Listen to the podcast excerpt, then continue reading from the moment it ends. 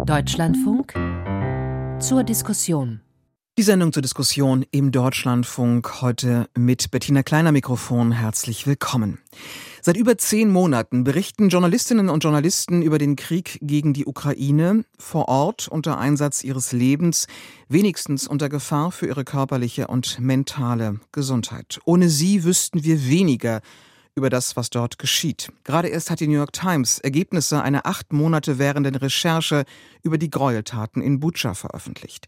Doch die Lage wird zunehmend gefährlicher, auch für Korrespondenten vor Ort. Viele Redaktionen haben Mitarbeiter abgezogen.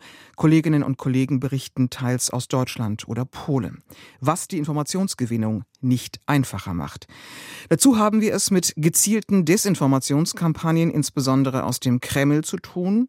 Wie gehen wir also hier in Deutschland, wie gehen Redaktionen mit den Informationen um, die bei uns ankommen? Und wie gehen wir mit unserer Verantwortung dabei um? Das ist unser Thema heute in der Diskussion. Krieg gegen die Ukraine, Herausforderungen für die Berichterstattung.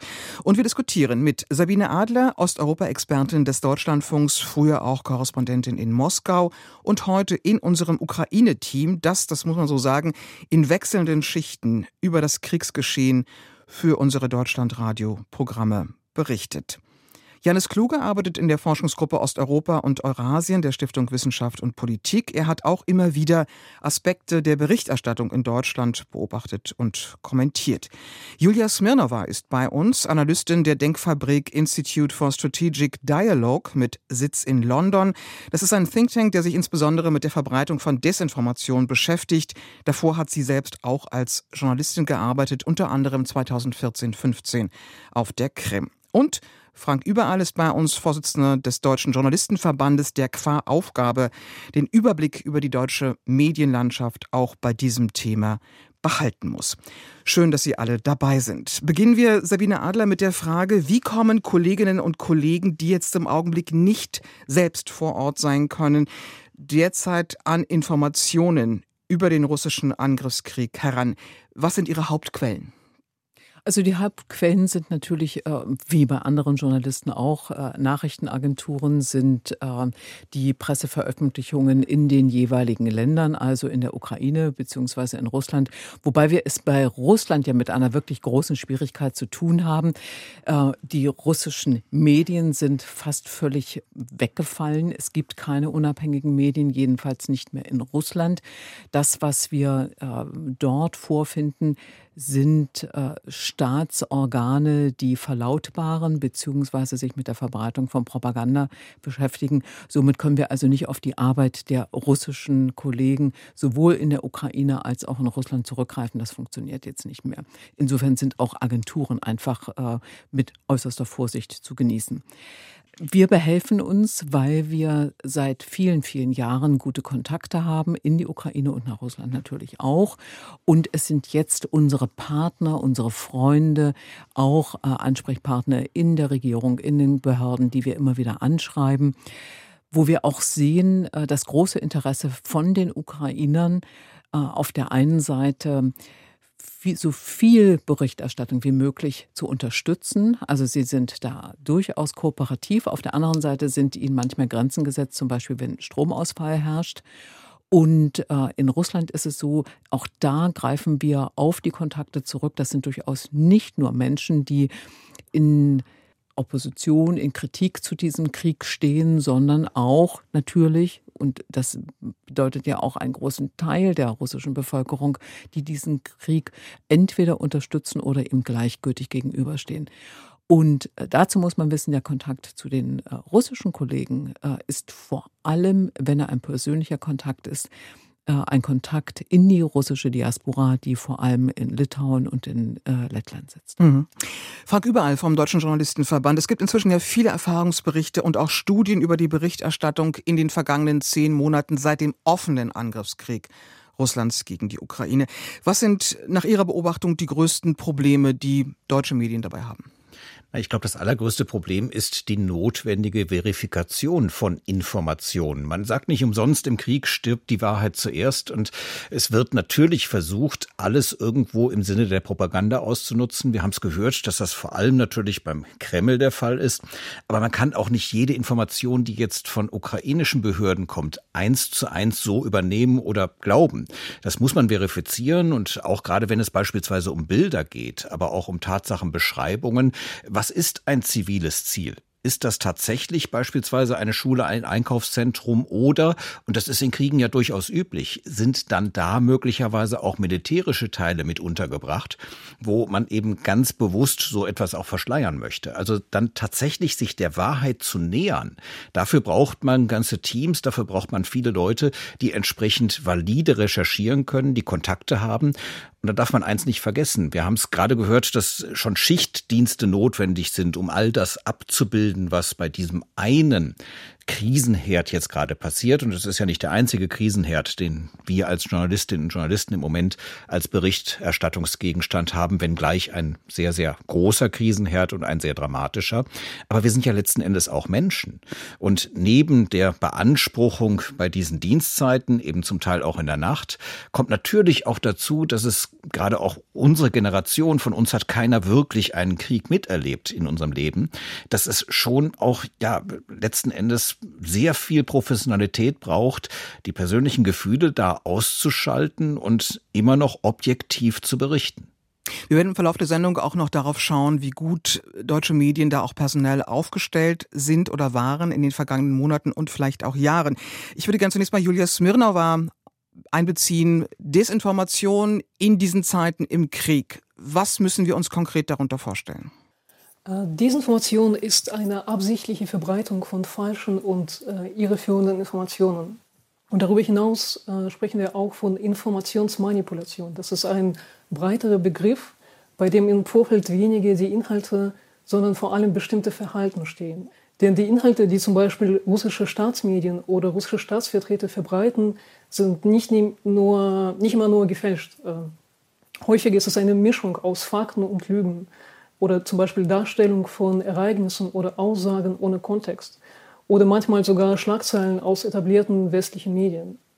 Doch zentral hier ist die Tatsache, dass diese Inhalte verbreitet werden, um das Zielpublikum zu manipulieren, in die Irre zu führen, und zwar systematisch und koordiniert. Und gerade im digitalen Raum sehen wir gerade eine ganze Palette von manipulativen Taktiken, zum Beispiel Videos, die sinnentstellend zusammengeschnitten werden, bearbeitete Bilder, falsche Nachrichtenseiten oder Manipulation von Empfehlungsalgorithmen äh, von sozialen Medien, damit zum Beispiel äh, bestimmte Meinungen eine größere Reichweite bekommen. Ich würde da gerne auch noch mal ergänzen, auch die Europäische Union, der Auswärtige Dienst der Europäischen Union, die Taskforce dort, gegründet 2015 nach der Annexion der Krim, beobachtet das auch sozusagen professionell und weist auch darauf hin, wir sprechen bei Desinformation nicht von versehentlichen Falschmeldungen oder von Dingen, wo man auch zwei verschiedene Meinungen haben kann, sondern es geht, Sie haben es gesagt, Frau Smirnova, um gezielte Informationsmanipulation staatsnaher oder staatlicher Akteure, um das nochmal klarzustellen. Das heißt, da wird Information auch als eine Art Kriegswaffe letzten Endes eingesetzt. Und um da nochmal nachzufragen, manche sagen ja dann, ja gut, das machen ja die Ukrainer genauso. Ist es zulässig, das auf eine Stufe zu stellen oder gibt es da einen sozusagen entscheidenden Unterschied zwischen der Informationspolitik, die wir aus der russischen Führung und aus der ukrainischen Führung andererseits bekommen? Ja, vor allem die russische Propaganda versucht auch ähm, so einen Eindruck zu erzeugen, dass alle Seiten lügen und dass man niemandem vertrauen kann. Aber es gibt äh, sehr wichtige Unterschiede und man sollte die russische und ukrainische Seite nicht gleichsetzen. Russland führt bereits seit Jahren koordinierte und groß angelegte Desinformationskampagnen mit dem Ziel, eigene Kriege zu rechtfertigen oder auch westliche Demokratien zu untergraben. Das heißt, die Desinformation aus Russland hat ein anderes Ausmaß. Und natürlich müssen auch die Aussagen von ukrainischen Militär- und Regierungsvertretern kritisch überprüft werden. Vor allem, wenn es um den aktuellen Verlauf von Kriegshandlungen geht, um Opferzahlen auf der eigenen Seite oder auf der gegnerischen Seite. Aber wie gesagt, das, heißt, das hat nicht die Qualität von russischen Desinformationskampagnen, sondern mhm. die Ukraine verteidigt sich hier gegen den russischen Angriffskrieg und auch gegen den Informationskrieg, den Russland schon seit Jahren in der Ukraine und gegen die Ukraine führt. Janis Kluge ist bei uns von der Stiftung Wissenschaft und Politik. Was fällt Ihnen als Osteuropa-Experte, als Wissenschaftler auf in der deutschen Berichterstattung? Fällt das, was wir gerade gehört haben zum Beispiel, fällt das auf fruchtbaren Boden in Deutschland? Ich sehe schon die Tendenz, dass man die Informationen aus der Ukraine teilweise auf ähnliche Weise in Frage stellt wie Informationen aus Russland. Ich würde auch nochmal unterstreichen, äh, dass es hier wirklich einen qualitativen Unterschied gibt. Das liegt auch einfach daran, dass Putin, dass Russland hier das tut, was es gut kann. Der russische Machtapparat auch nach innen ist ja darauf aufgebaut, dass die russische Gesellschaft gespalten wird, geschwächt wird, verwirrt wird. Und dass es diese Demobilisierung gibt, dass Zynismus gefördert wird, Verschwörungstheorien.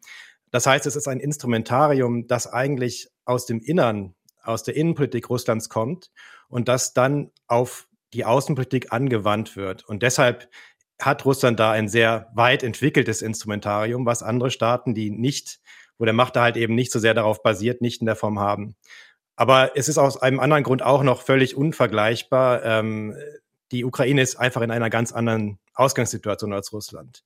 Die Ukraine hat einen Ruf zu verlieren, denn äh, sie ist abhängig vom Westen. Das heißt, äh, offizielle ukrainische Stellen können sich nicht leisten, jeden Tag zu lügen. Das hätte schwierige Konsequenzen. Und ähm, die Ukraine hat auch oft die Wahrheit auf ihrer Seite, weil diese Wahrheit eben schon schlimm genug ist.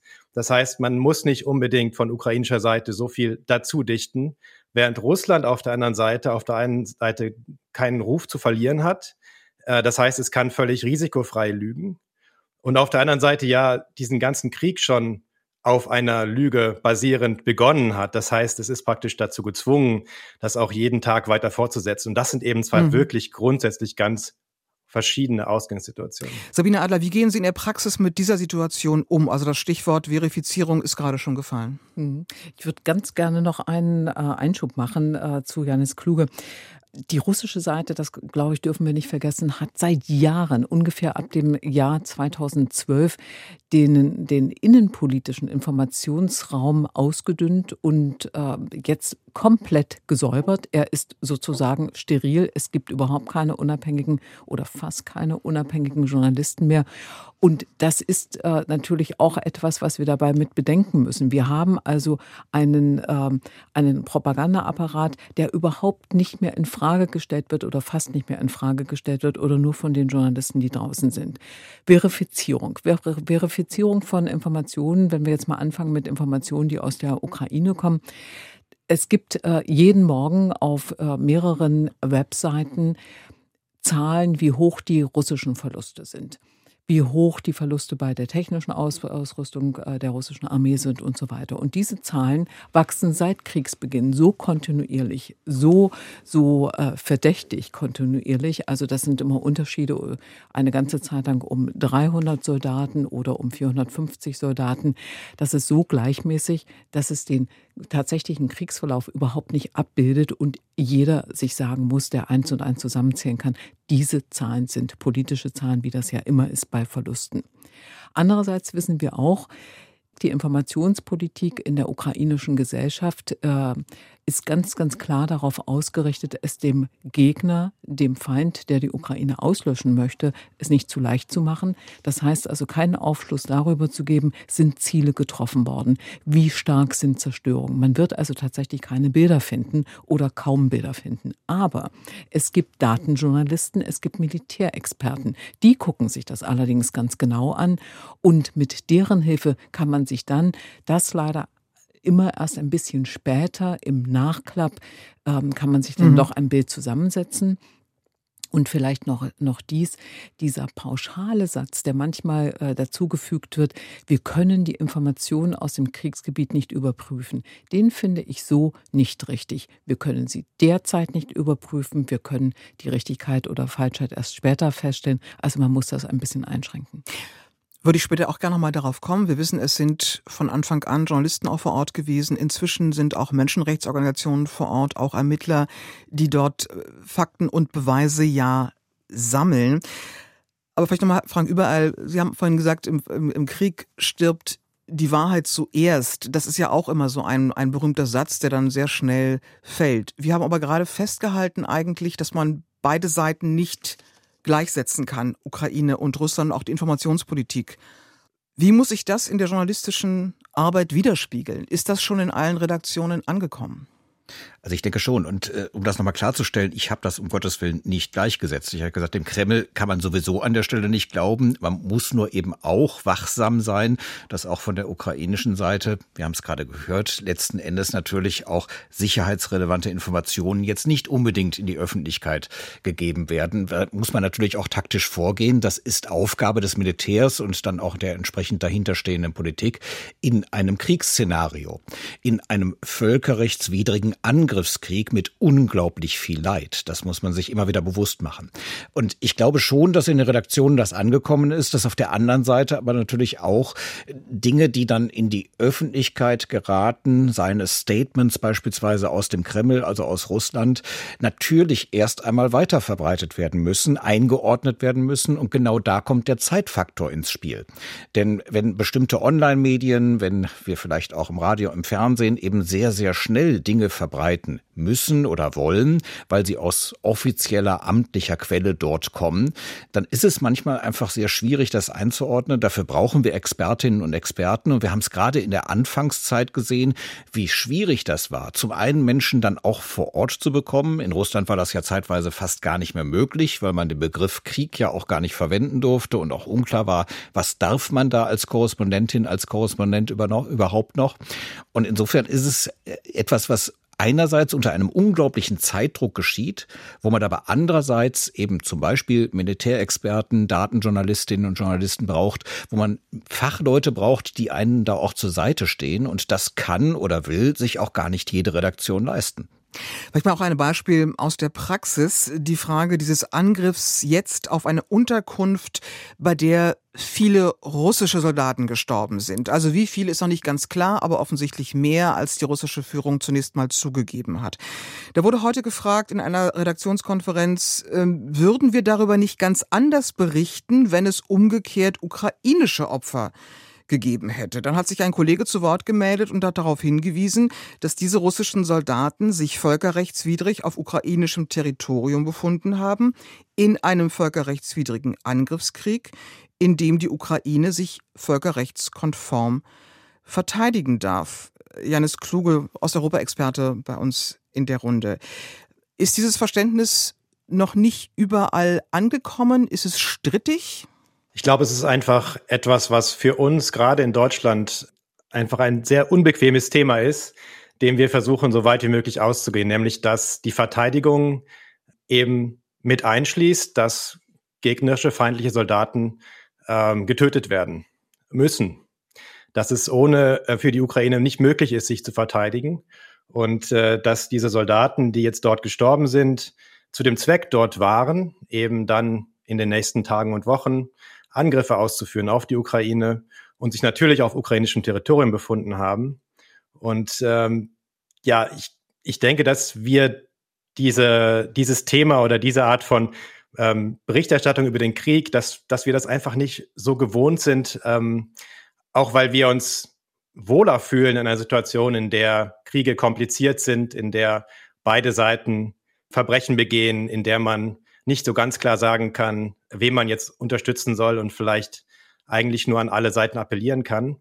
Und äh, deshalb glaube ich, dass solche Ereignisse gerade für Deutschland, für die deutsche Öffentlichkeit noch eine große Herausforderung sind. Und ja, ich denke, das muss man immer wieder erklären. Das ist an der Stelle das Ziel, unvermeidbar, dass russische Soldaten getötet werden um die Ukraine zu verteidigen. Julia Smirnova, wenn Sie von, von außen sozusagen auch als, als Nicht-Deutsche, die aber natürlich sehr gut Deutsch spricht und das auch verfolgt, wenn Sie das beobachten, was fällt Ihnen da auf? Ist es eine, eine besondere Herausforderung für Deutschland, für deutsche Journalisten? Das ist auf jeden Fall eine besondere Herausforderung, ähm, nicht nur für deutsche Journalistinnen und Journalisten, weil, äh, wie Sabine Adler bereits erwähnt hat, es ist nicht einfach, die Informationen sehr schnell zu überprüfen. Aber äh, das, das, es ist wichtig, das, das weiterhin zu tun und entweder mit Experten zu sprechen oder auch zum Beispiel die digitalen Kompetenzen äh, von Journalistinnen und Journalisten äh, und, in Redaktionen zu stärken. Zum Beispiel, wie erkenne ich, dass ein Video gefälscht oder manipuliert ist? Wie überprüfe ich die Echtheit einer Nachrichtenseite? Wie kann ich verstehen, wer dahinter steht? Ähm, aber ich sehe, dass westliche, auch deutsche Medien zum Beispiel auch immer wieder ähm, anonyme Telegram-Kanäle aus Russland zitieren, die exklusiv Bilder und Videos von der russischen Seite der Front veröffentlichten. Aber diese und Kanäle, was, was, weshalb äh, ist das problematisch? Ähm, die sind eigentlich ein Teil vom russischen Desinformations- und Propagandasystem. Die arbeiten häufig äh, mit dem russischen Verteidigungsministerium zusammen und die müssen auch als solche eingeordnet werden da gebe ich Julia vollkommen recht. Äh, sie müssen eingeordnet werden. Andererseits äh, sind Sie, wie jetzt gerade unlängst ähm, wieder geschehen ist, dann doch mitunter eine sehr wichtige Informationsquelle. Denn wenn diese absolut nationalistischen russischen Militärblogger, die ganz nah an der, an der äh, Führung, an Präsident Putin stehen und sich auch äh, als seine Unterstützer oder vielleicht sogar Vorkämpfer verstehen, wenn die jetzt aber anfangen, die, äh, die die Strategie, die Militärstrategie des Verteidigungsministeriums zu kritisieren, dann gibt das Rückschluss darauf, dass etwas im Argen liegt, dass es da möglicherweise nicht nur Machtkämpfe gibt, sondern dass es äh, auch einen ähm, Streit über eine militärische Vorgehensweise, also nur mit noch, mehr, äh, noch, noch stärkerer Härte oder mit mehr Rücksichtnahme auf die eigenen Soldaten gibt. Also da, das ist schon auch eine Aussage, aber nicht ohne Kon Kontextualisierung. Das heißt also, wir müssen es unbedingt einordnen, wenn wir jemanden zitieren, wie zum Beispiel diesen Oberst Igor Girkin, der schon 2014 ein übler Gesell war von russischer Seite, der mit beteiligt war an dem Anheizen des Krieges in der Ostukraine, der ver verurteilt wurde für die Beihilfe beim Abschuss der MH17 über der Ostukraine, dann weiß man auch, wes Geistes Kind der Mann insgesamt ist. Aber mhm. wenn der jetzt den Kreml kritisiert, dann wird es interessant. Sie hören die Sendung zur Diskussion im Deutschlandfunk. Krieg gegen die Ukraine und die Herausforderungen für die Berichterstattung. Das ist unser Thema heute und wir diskutieren mit Sabine Adler, gerade gehört, Osteuropa-Expertin des Deutschlandfunks, mit Janis Kluge von der Stiftung Wissenschaft und Politik, mit Julia Smirnova von der Denkfabrik Institute for Strategic Dialogue mit Sitz in London und mit Frank Überall, Vorsitzender des Deutschen Journalistenverbandes. Um da nochmal anzuknüpfen und nochmal den Ball vielleicht an Frank Überall äh, weiterzuspielen. Sie haben ganz stark darauf hingewiesen, wir brauchen mehr Medienkompetenz, gerade in diesen schwierigen Zeiten. Wir wissen bei Personalknappheit, bei äh, sozusagen Finanzen, die man im Auge haben muss, ist es oftmals äh, schwierig. Die andere Frage, die wir gerade gesagt haben, eigentlich dürfte man Propaganda nicht ohne Kontext und ohne Erläuterung und ohne Faktencheck über den Sender bringen oder als Überschrift in Zeitungen veröffentlichen. Die Zeitfrage, der Zeitdruck ist das eine. Aber das andere ist ja sozusagen, ist das, gibt es da einen Ausweg? Wenn man zum Beispiel liest, ähm, Zitat, Russland wirft dem Westen Lügen vor, Zitat Ende. Oder Lavrov, Westen will Russland zerstören. Man sieht das sozusagen in diesen Laufbändern auch im Fernsehen. Was ist die Alternative dazu? Welche Art von Kontext kann in diesem schnelllebigen Format dazugestellt werden? Ja, das Problem ist, dass natürlich auch zur russischen Strategie gehört, das Vertrauen in unabhängigen Journalismus zu erschüttern. Und in dem Moment, wo wir dann eben berichten, gibt es natürlich keine komplette Neutralität oder Objektivität, die immer wieder eingefordert wird. Ja, das ist das grundsätzliche Ziel, objektiv zu informieren. Aber da, wo es wirklich um völkerrechtswidrige Brutalität geht, und zwar wirklich grausamste Brutalität, ist es natürlich für uns in einer Demokratie und auf Menschenrechten gegründet relativ schwierig, da komplett objektiv zu bleiben. Wir müssen aufpassen, dass wir einerseits richtig einordnen, auf der anderen Seite aber auch zur Kenntnis nehmen, dass es natürlich Stimmen gibt, die den absoluten Pazifismus bevorzugen und sagen, nein, es gibt auch kein Selbstverteidigungsrecht der Ukraine. Diese Stimmen gibt es, wir haben es bei Precht und Welzer gesehen, die dort ähm, ja zumindest in diese Richtung argumentiert haben, die sich aufgeregt haben in ihrem aktuellen Bestseller Die vierte Gewalt, dass äh, die Medien äh, hier alle in die gleiche Richtung berichten würden. Ja, äh, schon in in die Richtung, dass man eben das, was verurteilenswürdig ist, auch so benennt. Und diesen Kontext muss man aus meiner Sicht herstellen, das ist wichtig, aber man muss die andere Position eben auch im Kontext referieren, man muss sie deutlich machen, sie gehört auch zur Berichterstattung. Mir persönlich fehlt auch die Fantasie, wie man mit Putin wirklich verhandeln soll. Er schließt ja Verhandlungen komplett aus. Trotzdem wird diese Forderung ja auch immer wieder gestellt, auch bis hinein in die Politik, natürlich eher von Oppositionsparteien. Trotzdem muss man eben auch sehen, dass das in der Berichterstattung seinen Platz findet. Ansonsten wird Journalismus tatsächlich unglaubwürdig, aber es findet ja auch Platz. Es ist aber nicht die Mehrheitsmeinung. Es ist auch nicht die Mehrheitsmeinung wahrscheinlich der Journalistinnen und Journalisten, da wir eben schon von Demokratie, von Menschenrechten äh, überzeugt sind und diesen Kontext dann entsprechend liefern. Eine Berichterstattung in Russland, in Nordkorea oder in anderen Ländern dieser Art sehe dann wahrscheinlich anders aus. Sabine Adler. Es gibt aber auch noch Helfershelfer in Deutschland, die sich gar nicht so schnell äh, zu erkennen geben, nämlich die pro-russischen Telegram-Kanäle in Deutschland, die bespielt werden von entweder Russlanddeutschen, von ehemaligen russischen Bürgern, die jetzt in, äh, in Deutschland leben, die hier zum Teil die Staatsbürgerschaft bekommen haben, von Deutschen, wir haben es früher genannt, äh, Russland verstehen, also von einer ganz bestimmten Gruppe, die vom Verfassungsschutz als rechtsextrem häufig eingestuft wird und der jetzt äh, die Nachrichtenagentur Reuters eine Recherche gewidmet hat, die äußerst interessant ist und in der allein 27 solcher Telegram-Kanäle ausgemacht werden. Das heißt also, dieses ähm, Potenzial oder dieser Zweifel, der gesät wird, der über die russischen Medien kommt, aber dann meistens von den Deutschen irgendwie transportiert werden soll oder wird, weil wir ihn als Teil äh, der, der Nachrichtenlage auffassen, wird maßgeblich verstärkt durch solche Desinformationskanäle, bei denen Menschen, die in Deutschland leben, freiwillig mitmachen und sich einspannen lassen. Janis Kluge, wir haben es, das haben wir jetzt festgestellt, völkerrechtlich ist die Sache eigentlich klar. Es gibt einen völkerrechtswidrigen Angriffskrieg und es gibt die völkerrechtskonforme Verteidigung dagegen. Wir waren schon so weit zu sagen, man kann es nicht auf eine Stufe stellen. Inwiefern muss sich das auch in der Berichterstattung dann aber ausdrücken. Frank Überall hat gerade darauf hingewiesen, es gibt auch ganz andere Stimmen hier, die quasi in Deutschland oder auch andernorts der Ukraine das Selbstverteidigungsrecht schlicht absprechen. Wie geht man mit diesen Stimmen dann um äh, in der täglichen Berichterstattung? Ja, ich denke, es gibt ähm, da auf mehreren Ebenen ein Problem. Äh, das erste Problem, äh, das haben wir jetzt noch nicht besprochen, ist, dass es nicht nur um die Inhalte geht, sondern es geht auch um die Frage, wann sprechen wir worüber? Wann denken wir über Atomkrieg nach? Wann denken wir über rote Linien nach? Wann sprechen wir über Krim-Rückeroberung? Und da gelingt es Russland immer wieder, uns die Agenda zu diktieren. Äh, ein ganz konkretes Beispiel dafür war im Oktober, dass ähm, Shoigu das Gerücht in die Welt gesetzt hat, die Ukraine plane eine schmutzige Bombe. Und äh, die Reaktionen hier waren zum Teil Meldungen.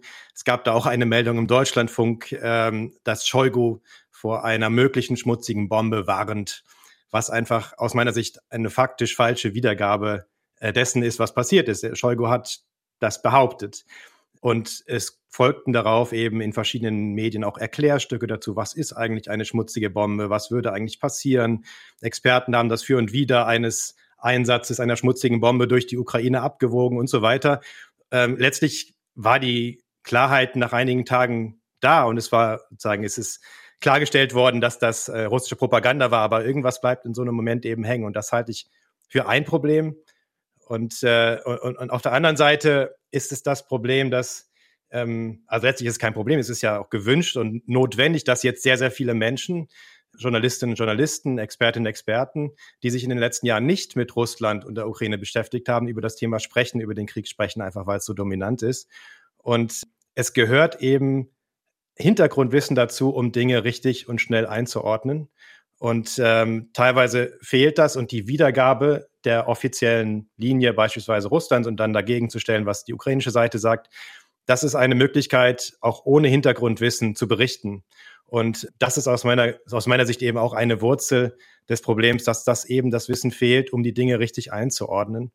Das sorgt auch dafür, dass wir immer stärker zu diesen ausgleichenden Positionen kommen, die sich einfach mit viel weniger Wissen verargumentieren lassen als eine klare Anklage, die man dann eben viel genauer und auch mit geschichtlichem Hintergrund begründen muss. Kann man natürlich fragen, warum nach zehn Monaten eigentlich das Wissen dann immer noch nicht da ist. Ich würde gerne aber kurz nachfragen, Herr Kluge. Sie sind selbst kein Journalist, aber Sie haben gerade auch sozusagen Nachrichtengebung auch angesprochen. Ich hatte es vorhin schon mal versucht äh, zu erfragen. Was macht man denn mit Propagandameldungen in Nachrichten zum Beispiel? Also da, wo jetzt eigentlich keine Erläuterung vorgesehen ist. Oder in Berichten, die eben ein Bericht sind und kein Kommentar. Sagen Sie als Osteuropa-Wissenschaftler, da gehört auch eine Kontextualisierung hinein, da gehört auch hinein dazu zu sagen, das, was dort verlautbart wurde, ist aber, trifft nicht zu und entspricht nicht den Tatsachen? Das ist natürlich eine schwierige Frage, weil ich würde es ablehnen, dass äh, Berichterstattung mir die Interpretation dessen, was passiert, vorschreibt. Und ich denke, grundsätzlich ist es eine Art von Immunisierung, die in der Gesellschaft stattfinden muss, äh, gegen eben solche Meldungen aus Russland. Ich glaube zum Beispiel, dass äh, auch im Fall dieser schmutzigen Bombe, dass das, ähm, dass das in Polen nicht in der Form berichtet worden wäre und auch nicht in der Form rezipiert worden wäre wie bei uns. Und da Weshalb? Weshalb glauben Sie das? Einfach aufgrund einer anderen Erfahrung, eines anderen Blicks auf Moskau. Ich glaube, dass alles, was die russische Regierung behauptet, dort ähm, viel, viel skeptischer gesehen wird. Und wir haben sehr lange noch relativ stark vertraut. Und das ähm, geht, ist ja nicht nur so, dass die Bürger und Bürgerinnen vertraut haben, sondern auch die Politikerinnen und Politiker haben vertraut. Und wir haben sehr viel mit Putin verhandelt. Und wenn wir so, so lange und so viel mit ihm verhandeln, dann kann es ja nicht sein, dass alles, was er sagt, irgendwie ähm, gelogen ist. Also das heißt, wir hatten ein Grundvertrauen in den letzten Jahren das bei uns viel stärker war als in anderen Staaten und wo wir, glaube ich, noch weiter daran arbeiten müssen, ähm, eine gesunde Skepsis zu etablieren gegenüber allem, was aus offiziellen Kanälen in Russland kommt. Julia Smirnova, Sie beschäftigen sich sozusagen berufsmäßig mit den äh, Strategien von Desinformation. Ich erinnere mich noch vor wenigen Jahren, da war Russia Todays Online-Portal die am zweitmeisten genutzte Internetseite in Deutschland nach Spiegel Online. Russia Today darf jetzt nicht mehr so arbeiten wie damals hierzulande, aber was ist da Ihre Beobachtung? Ist es so, dass das in Deutschland auf besonders fruchtbaren Boden fällt oder wie Herr Kluge gerade gesagt hat, dass man in Polen, vielleicht auch in anderen osteuropäischen Staaten da sehr viel kritischer und wachsamer ist? Tatsächlich äh, hat Ati Deutsch sehr stark in Deutschland ähm, auf Verbreitung im Internet und in sozialen Medien gesetzt, unter anderem weil ähm, der Sender keine Senderlizenz in Deutschland bekommen hat. Und gerade vor dem Beginn des Angriffskrieges war die Reichweite tatsächlich vergleichbar mit einigen etablierten Medien. Oder äh, auf Facebook war die RT-Seite kurz vor dem Beginn des Krieges sogar populärer als etablierte deutsche Medien. Aber das hat sich geändert nach der Einführung von äh, EU-Sanktionen gegen russische Staatsmedien, nach der Sperrung von Seiten.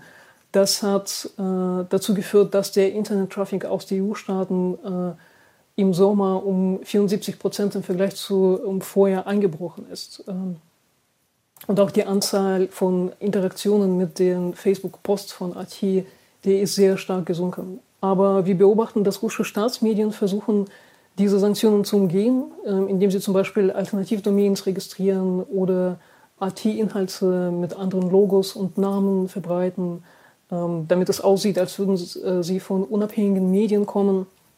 Aber es gibt auch andere Akteure, es gibt PR-Agenturen, es gibt Trollfabriken und es gibt auch äh, deutschsprachige Akteure, sogenannte deutsche äh, Alternativmedien oder bestimmte Politikerinnen und Welche Politiker, zum Beispiel meinen Sie dann?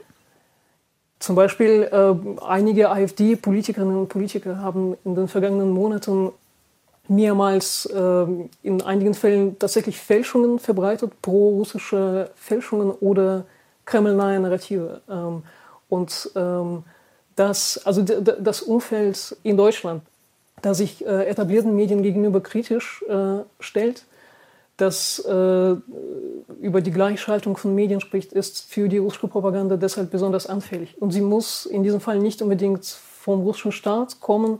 Sie kann mhm. entweder von staatsnahen Akteuren kommen oder sie kann auch von deutschen Akteuren kommen, auch von deutschen Politikerinnen und Politikern. Und in diesem Fall ist sie manchmal sogar glaubwürdiger für, für das Zielpublikum. Ich würde gerne noch mal fragen nach den Parallelen zur Trump-Ära in den USA, ja, also zur Präsidentschaft äh, von, von Donald Trump damals. Da haben Medien auch nicht nur in den USA dazugelernt, sie haben verstanden, wie gefährlich es sein kann, wenn man mit vermeintlicher Neutralität eins zu eins Lügen, Verdrehungen, Fake News weiter verbreitet, weil der Absender eine offizielle Institution ist oder war in diesem Fall das Weiße Haus. Haben wir in Deutschland noch nicht genug gelernt, Überall? Was müssen wir daraus noch lernen? Ja, das, was ich beobachte, ist ja in der Regel eine ordentliche Kontextualisierung. Es ist ja nicht so, dass äh, solche Propaganda, sei es aus Nordkorea, damals von Trump oder jetzt von Putin, wirklich eins zu eins wiedergegeben wird. Es gibt aber den Flügel derer, die das fordern, die die absolute Objektivität des Journalismus fordern. Und äh, da müssen wir halt vorsichtig sein. Und insofern glaube ich schon, dass es hier sinnvoll und richtig gemacht wird. Wollte nur auch erklären, warum wir es als Journalistinnen und Journalisten so machen, wie wir es tun. Und äh, wenn gerade auch von Trollfabriken die Rede war, das ist natürlich auch etwas, was auf Journalismus oder uns als die dort Tätigen auch im Moment einströmt. In dem Moment, Moment, wo man sich aus dem Fenster lehnt, wo man kommentiert, muss man eben auch damit rechnen, dass man persönlich zumindest verbal angegriffen wird. Also das, was dann an sogenannten Shitstorms im Internet, in sozialen Netzwerken über einen hinaus, über einen ausgekoffert wird, das ist zum Teil schon nicht nur beleidigend, sondern wirklich echt heftig. An manchen Tagen macht es dann wirklich keinen Spaß mehr, bei Twitter, bei Facebook und ähnlichem mit reinzuschauen. Das ist natürlich auch orchestriert und das ist auch ganz bewusst gewollt, dort Journalisten Journalistinnen und Journalisten, die unabhängig berichten, die diesen Kontext liefern, die beispielsweise auch klar benennen, dass es sich um einen völkerrechtswidrigen Angriffskrieg handelt, dass die in dieser Art und Weise eben angegriffen werden, die sozialen Kanäle ganz bewusst auch verstopft werden. Das ist auch eine persönliche Herausforderung für uns alle. Ja, und das haben wir auch schon seit 2014 eigentlich erlebt, als es damals losging mit der Annexion der Krim. Wir uns alle gewundert haben, warum sind unsere E-Mail-Fächer plötzlich voll von, von dieser Art ja fast fast gleichgesteuert klingenden Hörerpost und dann stellte sich sehr viel später raus, das waren teilweise, war das wirklich fabriziert in den sogenannten Trollfabriken. Mit diesem Begriff gehen wir jetzt ganz normal um, aber damals war das eigentlich noch unbekannt, Sabine Adler. Ist das vergleichbar? Das ist vergleichbar unbedingt und ich glaube, dass die Schwierigkeit, die damals erkennbar war und mit der wir immer noch zu tun haben, ist, dass wir in diesem großen Informationsraum eben durchaus nicht nur Journalismus haben, wir haben die Meinungen in den sozialen Medien, nicht die Fakten, sondern die Meinung und wir haben die Propaganda. Und in dieser Gemengelage ist es unglaublich schwierig, wirklich herauszufiltern. Da braucht es Medienkompetenz. Deshalb ist das so wichtig, dass Leute wirklich verstehen, ähm, Nachrichten zu lesen, Medien zu nutzen. Und vielleicht noch etwas anderes, was für, für uns als ähm, Journalisten nicht nicht eben leicht ist, nicht jeden Tag neu entschieden werden muss, ist eben ähnlich wie bei Trump, ist es auch so bei Putin, wenn aus der russischen Staatsführung eine neue Lüge, eine neue Propagandazeile kommt, dann ist die Abwägung wirklich jedes Mal da, müssen wir das bringen oder nicht. Bei Trump hat sich die Antwort meistens selbst gegeben, man musste es machen. Es ist ja immerhin der amerikanische Präsident. Bei Russland ist die Entscheidung ähnlich einfach, aber dann eben doch noch mal anders. Wir sind im Krieg und wir beziehungsweise äh, die Ukraine ist im Krieg und es ist äh, es ist Propaganda, die unbedingt in den Kontext gestellt werden muss. Und das ist in der äh, knappen Zeit, in der Fülle auch der Informationen, die ein solcher Kriegsverlauf mit sich bringt, eben mitunter nicht so mhm. einfach zu leisten. Und was ist dann die Alternative? Also es einfach äh, nicht zu melden oder muss dann notwendigerweise immer noch ein Satz der Einordnung eigentlich dazukommen? Der muss immer dazukommen und dann fallen aber, weil ja nur eine begrenzte Zeit zur Verfügung steht, immer andere wichtige Informationen hinten runter und das sind genau die Informationen, wo uns als Berichterstattern das Herz blutet, weil wir sagen, wir müssen eigentlich über diese vielleicht auf den ersten Blick weniger wichtigen Informationen im Moment verzichten, weil die diese Einordnung einfach wirklich eminent wichtig ist. Frau überall vielleicht nochmal die Frage, wie gut wir sozusagen hier in Deutschland auch personell aufgestellt sind, wenn wir sehen, wie viele Sonderreports, Berichte, Reportagen, Langzeitstudien, Beobachtungen es internationale, von internationalen Medien gibt. Also New York Times habe ich gerade angesprochen, Sabine Adler hat gerade den neuen Bericht von Reuters ähm, hier erwähnt. Haben wir vergleichbare Strukturen, vergleichbare Kapazitäten in Deutschland oder sind wir da immer davon darauf angewiesen, eigentlich uns äh, sozusagen auf internationale Kollegen zu verlassen und fließt das dann ausreichend schnell auch in die deutsche Berichterstattung ein? Naja, wir sind in den Redaktionen mal mehr, mal weniger gut ausgestattet, aber überwiegend schon eigentlich weniger gut. Denn wirkliche investigative Recherche in diesem Bereich ist halt unglaublich aufwendig, unglaublich teuer und unglaublich gefährlich. Das muss man sich immer wieder bewusst machen. Und da sehe ich schon, dass man mehr leisten könnte. Auf der anderen Seite haben wir natürlich auch multiple Krisen. Also Corona ist ja auch noch nicht ganz weg und wir haben, was das Klima angeht, dramatische Herausforderungen. Wir haben an so vielen Stellen gerade Herausforderungen und brauchen viele, viele Menschen, die hier mit entsprechender Kenntnis auch berichten, mit entsprechendem Background berichten. Wenn ich mich heute in Ukraine-Krieg, in den völkerrechtswidrigen Angriff auf die Ukraine intensivst einarbeite, dann kann ich nicht morgen gleichzeitig mich einarbeiten in die Klimakrise. Das ist schon im Moment eine riesige Herausforderung, bei gleichzeitiger Ablehnung bei Teilen der Bevölkerung für Journalismus überhaupt zu bezahlen. Mhm. Und letzten Endes brauchen wir gute, gut ausgebildete Leute, aber die meisten wollen dafür nicht zahlen und ähm, dann wird auch noch sehr viel Kraft absorbiert eben ähm, für das Abwehren der Angriffe in den sozialen Netzwerken, wo wie selbstverständlich verlangt wird, dass wir uns dort auch entsprechend äußern und reagieren. Das ist natürlich unglaublich schwierig und eine unglaubliche Herausforderung. Ja, danke für diese Einschätzung, Frank. Überall vom Deutschen Journalistenverband. Wir haben nur noch wenige Minuten, deswegen würde ich gerne auch den drei anderen Diskutanten hier nochmal Gelegenheit geben, eine Art Fazit zu ziehen oder die Frage zu beantworten, ähm, welche Lehren sollten wir, sollten wir Journalisten, Medien auch in Deutschland, aber nicht nur ziehen aus den Erfahrungen der vergangenen zehn Monate? Janis Kluge. Ja, ich denke, also die wichtigste Erfahrung ist, dass wir noch einen weiten Weg vor uns haben. Ähm, in der, einmal in der Berichterstattung, ähm, sozusagen da mit Praktiken zu entwickeln, um mit dem umzugehen, was aus Russland kommt, ähm, aber auch vielleicht noch etwas stärker in der Breite eben wieder Kompetenz aufzubauen. Das heißt, dass es eben wieder mehr Menschen gibt in den ähm, in den Medien, die einfach eine Spezialisierung haben, sich gut auskennen, die vernetzt sind, äh, vielleicht jetzt hier mit der Diaspora oder anderen ähm, russischen Journalistinnen und Journalisten, um da eben noch zu eruieren, was noch zu eruieren ist. Also da zu investieren, natürlich würde ich mir das wünschen und ich würde auch an der Stelle sagen, Berichterstattung, das Problem ist nicht immer nur das, was, ähm, was letztlich gesendet oder gedruckt wird, sondern das Problem ist eben auch, was nicht gesendet und nicht gedruckt wird. Und natürlich fände ich es schön, wenn auch noch mal häufiger deutsche Medien mit äh, investigativen Reportagen ähm, und eben ja tiefer schürfenden Stücken mhm. auffallen würden, ähm, wie es eben jetzt New York Times, Washington Post, Reuters und so weiter in den letzten Monaten getan haben. Julia Smirnova, was wäre Ihr Wunsch an uns in diesem Fall, sag ich mal? Ähm, ich würde Janis Klüge zustimmen, dass Fachkompetenz sehr wichtig ist, ähm, aber auch die Kompetenz darüber, wie Propaganda und Desinformation funktioniert. Äh, zum Beispiel das Wissen, dass autoritäre Staaten ganz bewusst ähm, Prinzipien von Meinungsfreiheit oder Pluralismus ausnutzen, um Desinformation und Propaganda zu verbreiten. Und das muss Journalisten und Journalistinnen bewusst sein. Zum Beispiel das Prinzip, dass mehrere Perspektiven in den Medien vertreten sind, ist wichtig für Demokratien, aber gerade deshalb darf es nicht ausgeholt werden, indem Personen zu Wort kommen, die systematisch Propaganda Narrative verbreiten. Und ähm, ähm, das, das muss auch bei, bei, bei der ganzen Geschwindigkeit ähm, nie vergessen werden. Sabine Adler. Ich wünsche uns einen langen Atem und dass wir auf die Themen nicht zu kurzfristig und nicht zu spät aufspringen.